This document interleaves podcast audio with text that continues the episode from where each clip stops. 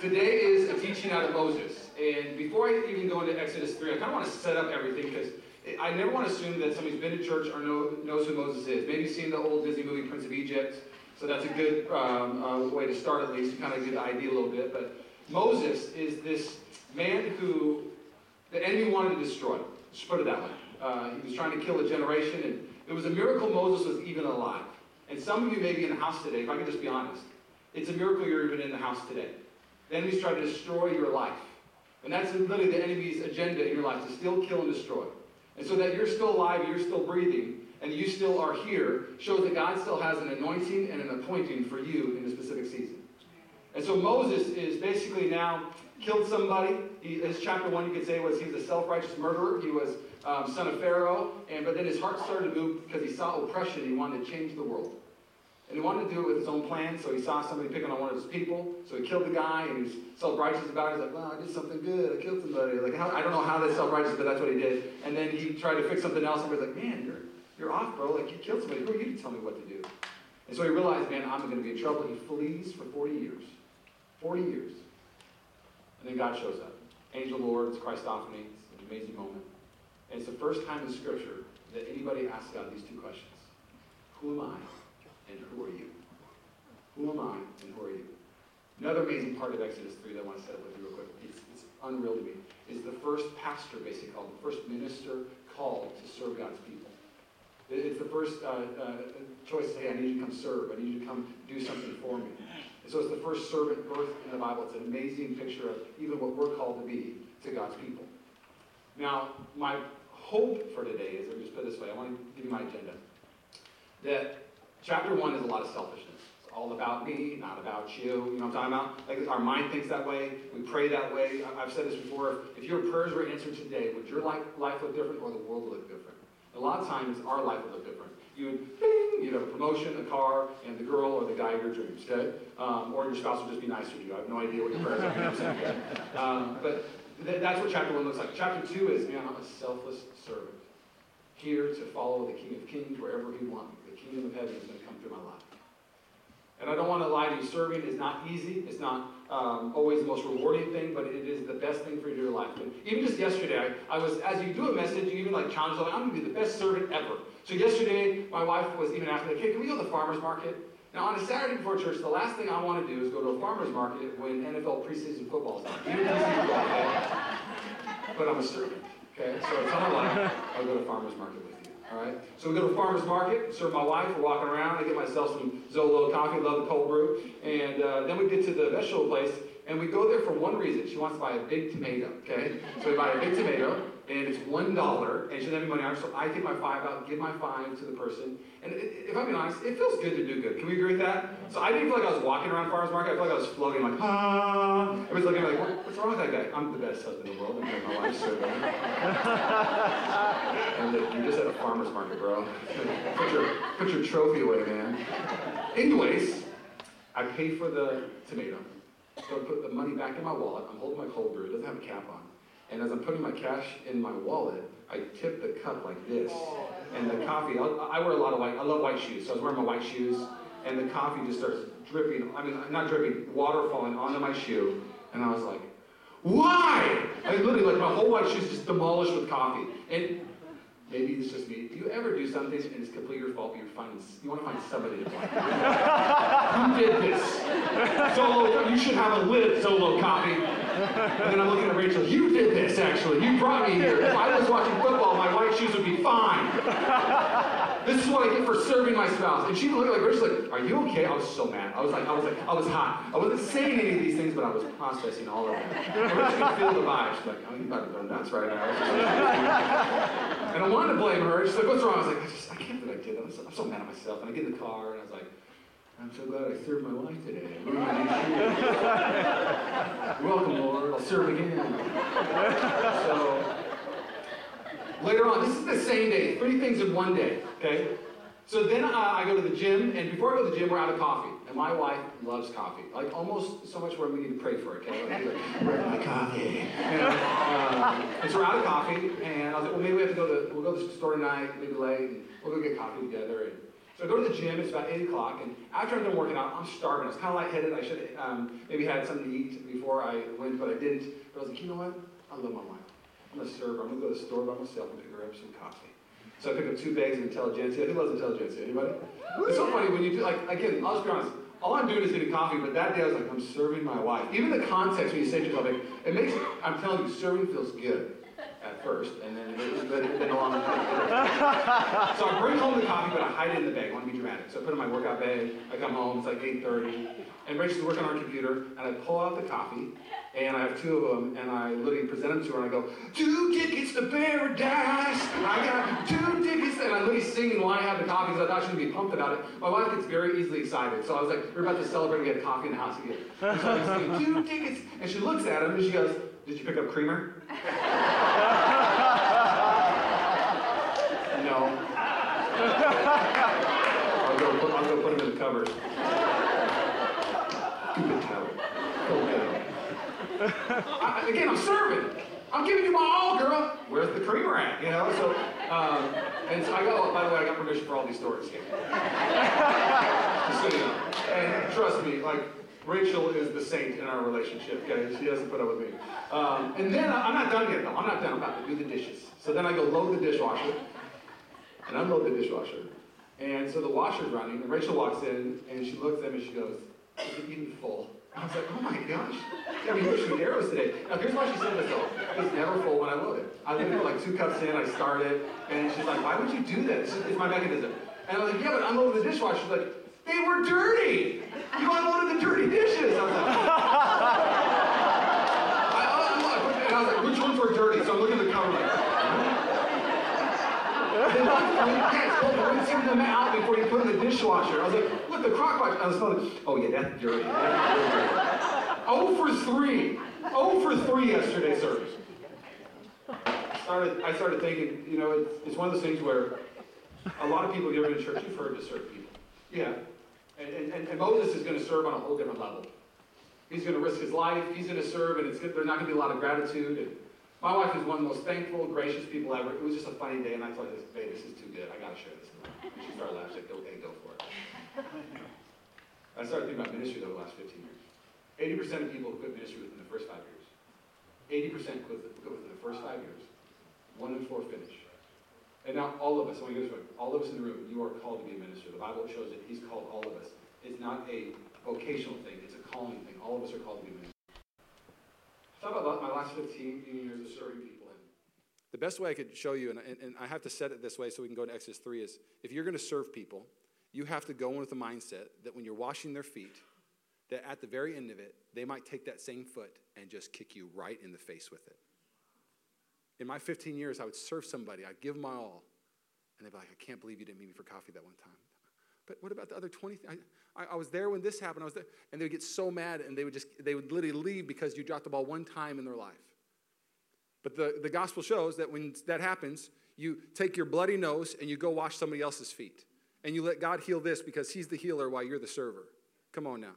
And you go from feet to feet. And there happens a moment in your life where you just want to stop serving people.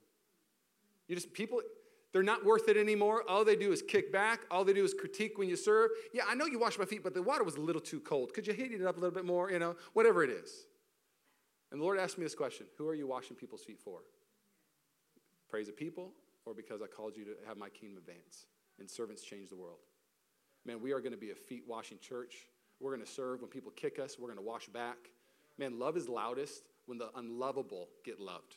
Come on now. The, the church, does no good when we only love the ones that are easy to love. My prayer is that we would see Moses and be inspired by how did he do this? Because I believe when the question is answered, who am I and who are you? That was the fuel for him, understanding the love of God and who God is, and the, the, the transcendent um, uh, power and who God represents would fuel him to love an unlovable people that kept on complaining and didn't want to be saved.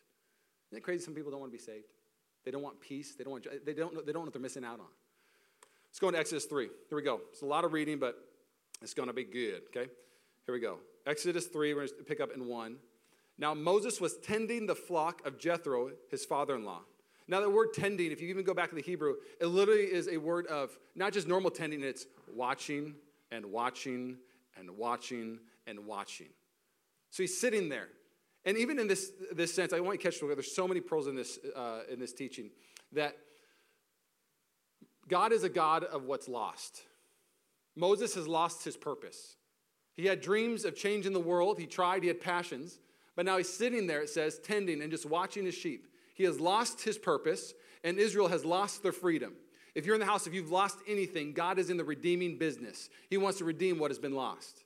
If you've lost maybe some joy, God wants to redeem it. If you've lost relationships, God wants to redeem it. Moses has lost his purpose, and it's interesting. When somebody gets redeemed, everybody else around them gets blessed also. Because Moses finds his purpose, the people of Israel are benefiting from it. So he's overlooking the flock. It goes on to verse 2. There the angel of the Lord appeared to him in the flames of fire from within a bush. Moses saw that though the bush was on fire, it did not burn up. So Moses thought to him, I'll go over there and see this strange sight, why the bush does not burn up.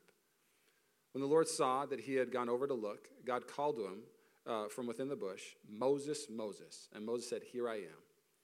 Do not come any closer, God said. Take off your sandals, for the place where you are standing is holy ground. God is setting the stage right here. Hey, I am not just some guy. I'm not some dude. I am God. Take your sandals off. This represents humility. This represents uh, I am king. You are not. For us to have the kingdom of God to come, and for you to have a kingdom, you must have a king. And last week I talked about chapter one's kingdom of self. And a lot of people's king is your own self, it's your own desires. And so you're basically, you're the king of your life. You act like you're the king of your life. But the only way for you to have peace is actually to have the real king and bring his kingdom. So God is establishing, I'm king, you're not. Take your sandals off, listen up. He goes on and said, Then he said, I am the God of your father, the God of Abraham, the God of Isaac, and the God of Jacob. At this, Moses hid his face because he was afraid to look at God. The Lord said, I have indeed seen the misery of my people in Egypt. I have heard them crying out because of their slave drivers, and I'm concerned about their suffering.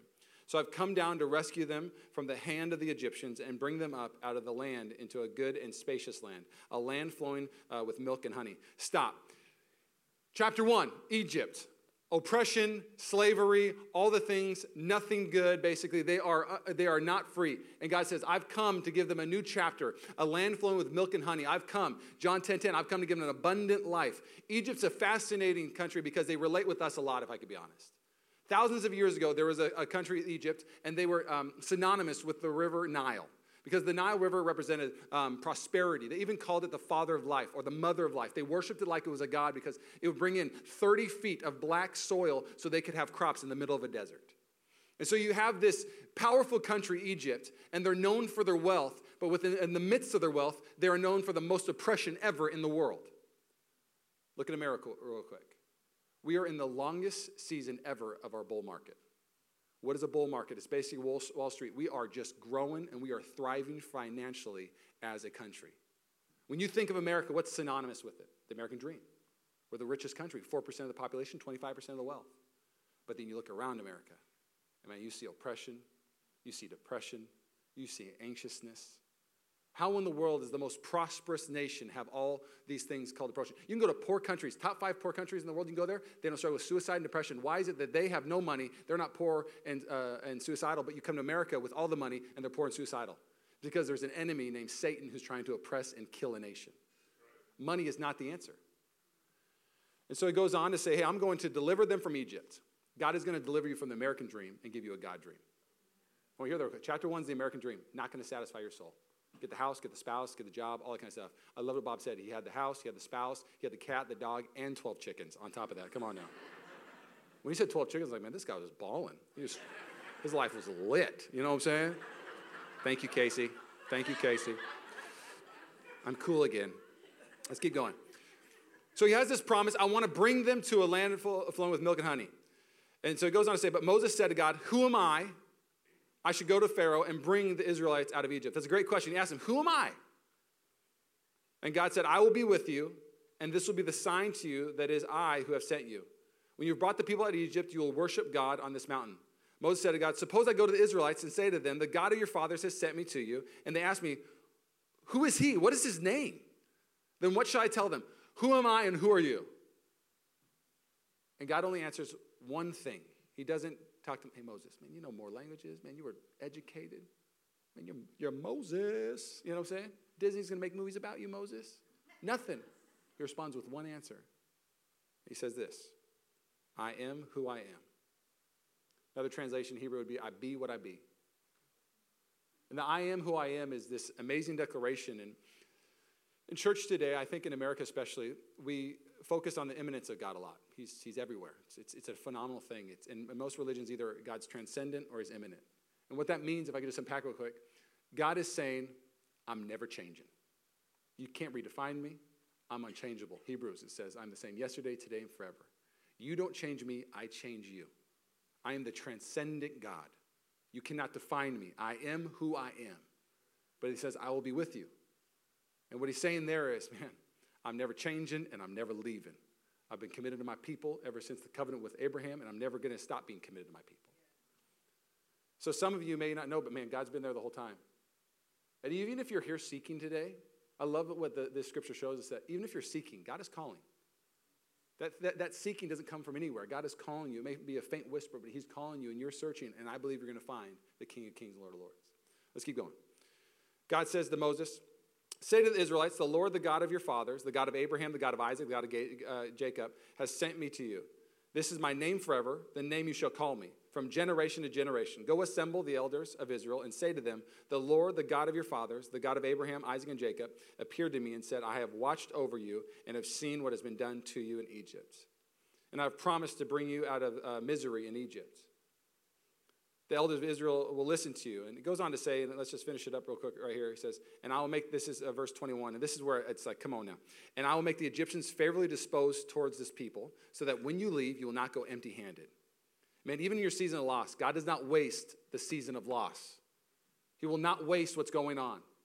Eh, eh, the things the enemy is doing, you are not going to walk out of it empty handed. God is going to give you new things when you walk out of those seasons. He goes on to say, You will not leave empty handed. Every woman is to ask her neighbor and any woman leave, living in her house for articles of silver and gold and for clothing, which will you put on your sons and daughters, and so you will plunder the Egyptians. Plunder is a, a verb for victory, like unbelievable victory, that you're going to have all the abundance from this victory. Moses answered, What if they do not believe me or listen to me and say, The Lord did not appear to you? Then the Lord said to him, What is in your hand? Everybody say, What is in your hand? It's a lot of reading, almost done. A staff, he replied. And the Lord said, Throw it to the ground. So I threw it to the ground. Come on. I want to catch it real quick. You go on, there's the three signs. He throws it, it becomes a snake. He runs away from it. The Lord says, No, grab the snake. And then he says, Take your hand, put it in. Puts his hand in. He gets leprosy, represents the sickness that Egypt, with all their power, they couldn't heal the sickness there, but God was the only one that could heal it. Moses puts it back in, he's healed. And of course, uh, last but not least, he takes the, the Nile River and represents, he says, uh, put water and pour it out and turns into blood and saying, God's like, I'm bigger than anything. I can turn off provision and I can turn on provision. The Nile River is not where they get the provision, it's me. I'm the providing king.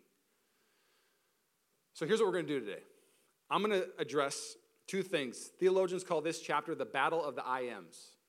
The battle of the I ams. The one is God, I am who I am, and then Pharaoh. Because Pharaoh goes and say, Who is God who I should listen to him?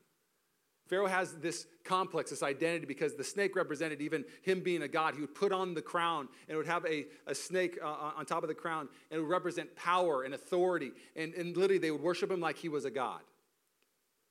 And so there's going to be a battle, but it's not really a battle, to be honest.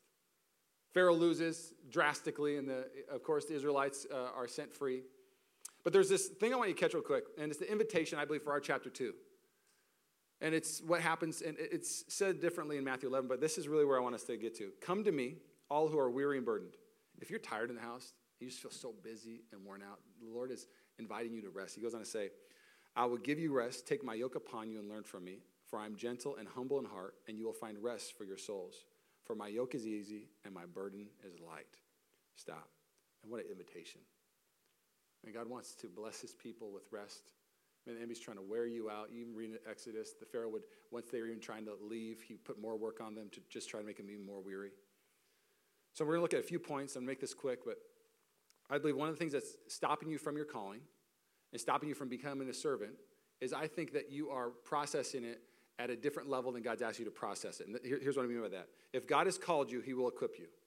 Too many I've talked to say they feel ill equipped. Here's what I mean I've talked to 15 years of ministry, I'll meet a Christian, I'll say, hey, would love for you to be a part of the team. Oh, I'm, I'm not, I'm not there yet. I, I, am not good enough for that, that role. Hey, I'd love for you to do announcements. I don't think I'm good enough for announcements yet. And basically, what happens is if you're a Christian in the house and you feel ill equipped, you feel like you're not good enough, you feel like you haven't done enough, I want you to hear this real quick. That's everybody in the house. None of us are good enough. Chapter one is not about you being, uh, chapter two is not about you being good enough, it's about what Jesus did on the cross, Him being good enough.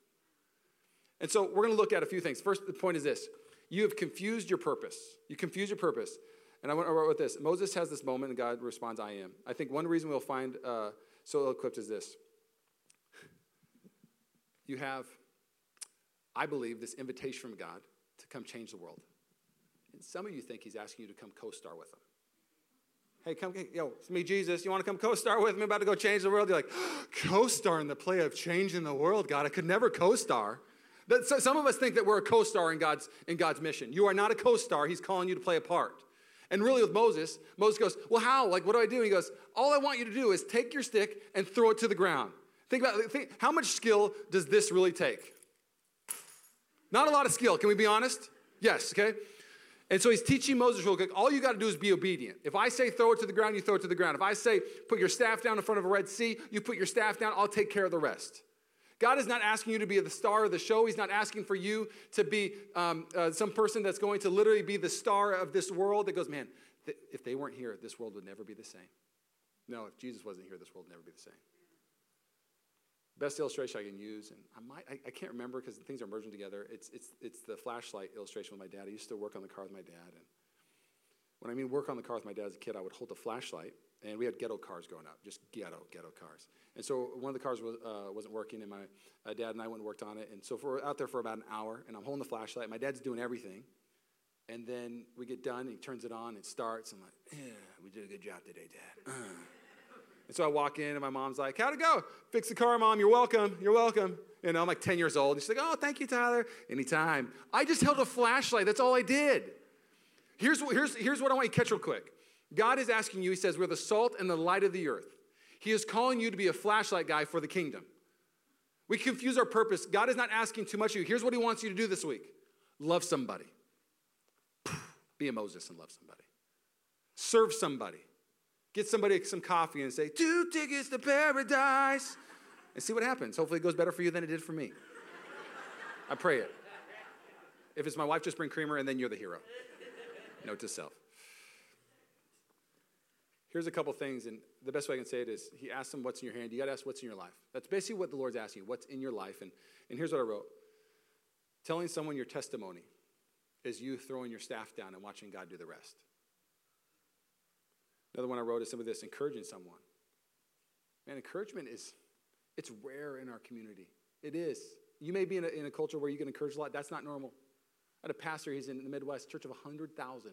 100,000. It's, it's his life church, Craig Groeschel. He said he'll get done preaching, and he'll let it get in his car and he'll drive home. And the whole day will go by and he's looking at his phone, just waiting for one person to go, Hey, great job today, Pastor. He goes to sleep and goes, Dang, that must have been a terrible message today. 100,000 people. We think it's somebody else's job to encourage. That's the problem today. Somebody else is going to serve.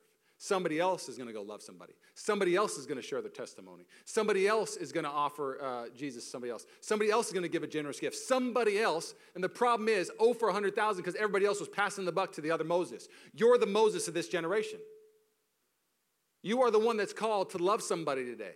If all of us, I, I don't, I, I'm for events, I'm for serve days, but the thing on our church that I believe that we're going to fight for is that when we leave here today, there's 300, we had like 350 some people last week, so I'll just say we have 300 some people this week. There could be 300 something people going out and being the Moses to the person who's oppressed today. That you would go to the unlovable, share one encouraging word, and you would be amazed how God does a lot with a little. This is the formula of God. He always does a lot with a little. Uh, David, he's one shepherd boy. God calls him out of the pen. Catch this real quick. He calls him out of the pen. He goes and defeats the Goliath. How? Just three little stones. Three little stones defeats Goliath. He, he, throughout Scripture, a lot with little, a little boy with a little bit of fish and a little bit of loaves. A lot with a little. Man, if we would actually have that posture that God could do a lot with a little, and He could use me, we could actually see some people's lives, the Red Sea split in their lives. You hear what I'm saying? Let's keep going. So, one of the things you confuse your purpose just love people. I'm not, I'm not asking you to be a, a, preacher tomorrow. I'm not asking you to um, become a theological teacher. I'm just asking you to love people as a church. Can we do that? All right, next one is we give our past too much credit and the cross not enough power. And this is a Bob Goff quote I love. He goes, Stop letting your past talk you out of your future. How many people feel so disqualified because of their past? Your past will never qualify you, and your past will never disqualify you. Jesus qualifies you. Goes on to say, and I love this. Uh, another one is, I think we're, we think we're too late in the game. Well, what could I do now? Moses is 80 years old, by the way, when he gets called. But I, I, I wrote this down. It's a C.S. Lewis quote. Another, got, I got some quotes today. You're welcome. The best time to plant a tree is 20 years ago. But the second best time is today. Come on. Second best time is today. Why not? And what I mean by that is maybe you've never lived for the Lord and you feel like you're so far behind everybody else. Man, the word shows, man, get planted in God and see how He just makes your life flourish. I've seen people who've been in church for 10 years and they're just struggling because they're never really planted. They just come to church and go. And I'll see somebody get saved and they'll plant themselves. And in one year, they've passed the person with 10 years of experience because 10 years of experience does not qualify growth. Being planted creates growth. Do you hear what I'm saying? Goes on to say, I wrote, another one. It says, We make it too much about position and not uh, enough about people. I think a lot of Christians aren't living out their purpose, living out their calling like Moses. It's because we think we have to have a position to love people. And I, I wrote a simple quote. This is a Tyler Johnson one. You're welcome. Um, here we go. Uh, we make about position, but we must fall in love with the mission, not a position. It's not a very good quote. It's mine, though. I read it, thought it'd be better. It's all good. Something, something that, that for me, even as we pastor, is on a Sunday morning, it's not about anybody's position, it's about the mission of Jesus. Our mission is to change the world one person at a time. But a lot of people fall in love with a position. Well, I, if you just gave me a position, I could do a lot at Mission Church. Give me a, an amazing title, and then I'm going to get busy for Jesus. And just say, no, just love people. And he already gave you the title. It's disciple, it's the minister of the gospel. Another thing I wrote down is simply is we don't know uh, what our stick is. We don't know what our grace zone is. Man, just start trying stuff. Try worship team. And if you can't sing, Rachel will graciously tell you to go to usher and greeting team or something else. And if you're not nice at the usher greeting team and you're super mean, we're going to put you on the setup teardown team. Come on now. And you're going to find your grace zone. You want to know how I know? It's because I ended up on setup teardown team. Come on now. Okay? Can't sing. They put me on the setup teardown team. But you got to find your grace zone in the church. I think a lot of people don't know what they bring to the table. And there's 27 gifts in the New Testament. We are in the most biblically illiterate generation ever in America. They just don't know all the gifts God has given the church. One of them is hospitality. Man, I want hospitality to rise up again in the church. And all of these, again, assembly is required. They don't come just perfectly done. Nothing comes done in, in, uh, in our culture. And so, anybody who's gonna have hospitality, it's gonna take you want to clean your house, cooking something, or ordering pizza. Both are okay with me. But man, the, the, the, church gets special when everybody owns their gift that God's deposited in them and they're playing their part to glorify Jesus. Let's keep going. Next, uh, next point is some of this the significance of God saying, I am, and, uh, and who, who are you? Uh, I'm going to make this as quick as possible. This is what I wanted my whole message to be, but I felt like I needed to try to do the whole umbrella here. I think that we live in a culture, and this is just my own observations. If I'm wrong, forgive me. We have a lot of I ams in our culture. And the battle of the I ams with Pharaoh, Pharaoh loses. And it shows in John 4 6, 1 Peter 5 5, that God opposes the proud but gives grace to the humble. Opposes, the Greek word is he wars against the proud, but then he actually fights for the humble. And the humble are the ones that take their shoes off and know it's holy ground and say, You're the I am, I'm not the I am. And what I mean by that is, here are some I ams that I've noticed in culture that I would love for you to move from. This may be your chapter one. Your chapter one right now might be, I am in control. I am in control. And the best way for me to describe the I am control, and you may identify with this, is simply this that you wake up every morning with an agenda. I have an agenda today. And because of your agenda, most of your days look very anxious or very angry. Because you're anxious because you think you're in control, and if you do all these things, then my life will be perfect. I'll have the provision I'm supposed to have. My kids will do what they're supposed to do. I'm gonna control as much as I can. But then when things go awry, you get really anxious, you get really angry because your agenda did not get met. You are not in control. You shouldn't wake up and have an agenda. You should wake up and have a surrender posture saying, God, no idea where you want me to go today, but I'm down. My, whatever, whatever, my day has for me, I'm going to follow the king because I'm not the king. The agenda used to be my king because I was in control, but I'm moving to chapter two and say, I'm no longer in control. I don't have an agenda. I have a prayer. Your kingdom come, your will be done. The I am in control is killing our era. There's so many people that are trying to have this, like, basically, if I do this, this, this, then my life's perfect. That's not how it works. There's no playbook. The only thing there is is surrender and following Jesus. Another I am. Let's keep going. This is fun. I'm having a good time. All right. Uh, I am what I do. I think it's another one that the war, again, the Lord cannot bless these I ams. You may be saying, God, just relax, man. Just let me be in control. Let, let me just have this I'm in control. Let me just be I am what I do. No, God wars against it because it kills his sons and daughters. These I ams do not bring life to you. These I ams do not bring provision to you. They bring the opposite of life to you. I am what I do is very simple. I just wrote this down. Your success and failure defines you instead of what the cross, Jesus, what, did, what Jesus did on the cross defining you.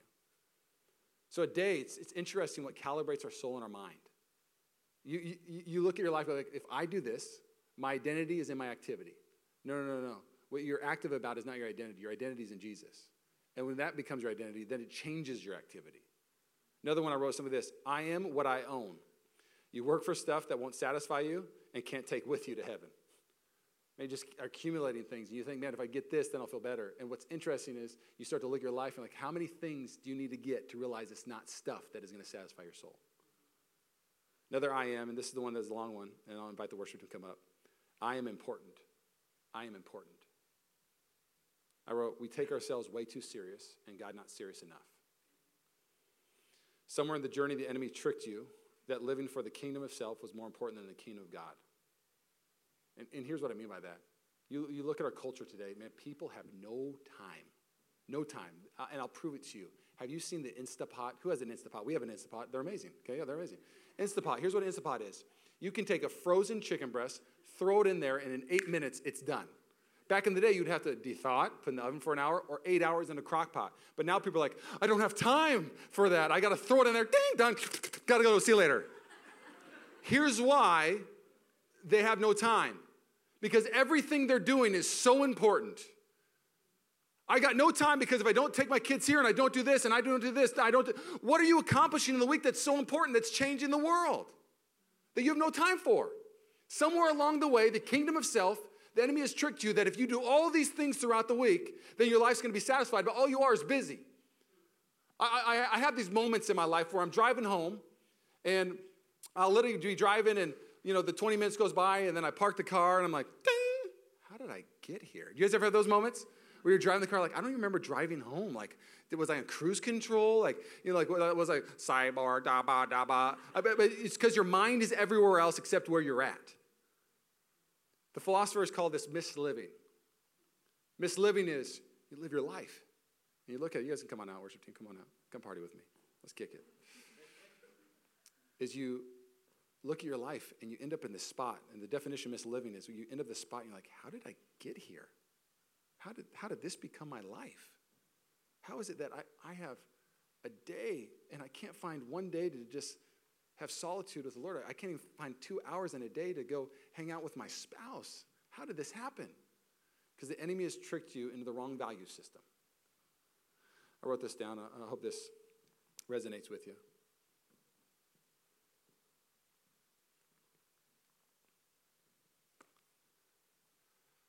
The only thing that is going to change what's important in your life is who's important in your life.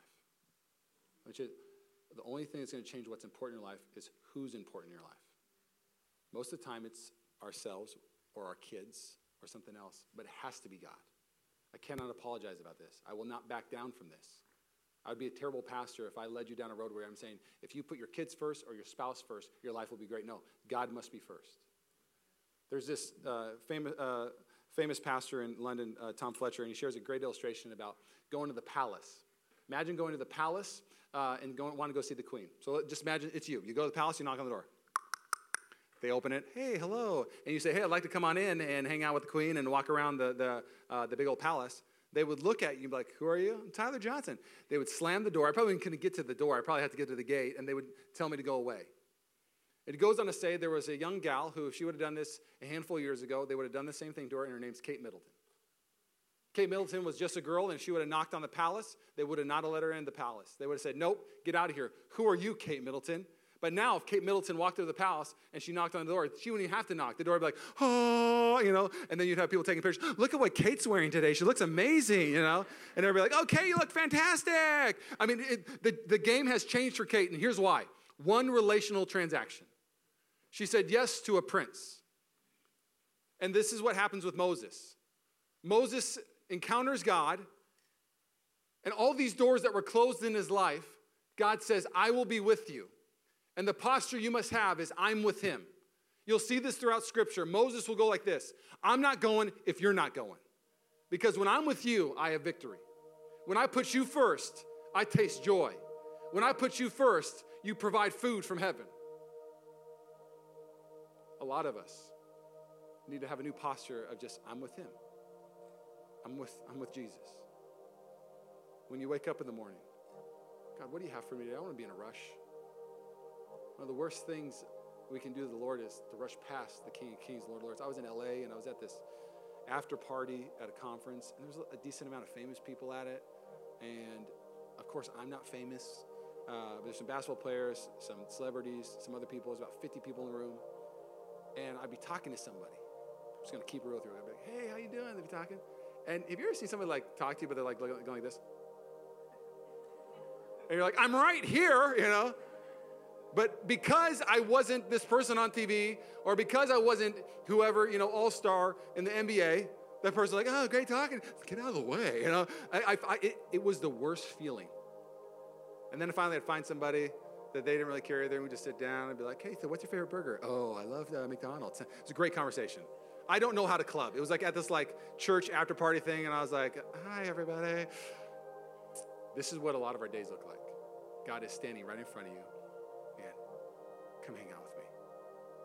And we're looking past them to our hobby, we're looking past them to our next kid's activity, and we're raising up a generation that why they're so stressed out is because we've made them a God in their eyes. And they're so anxious and they're so stressed because they can't live up to being a God. They can't do it.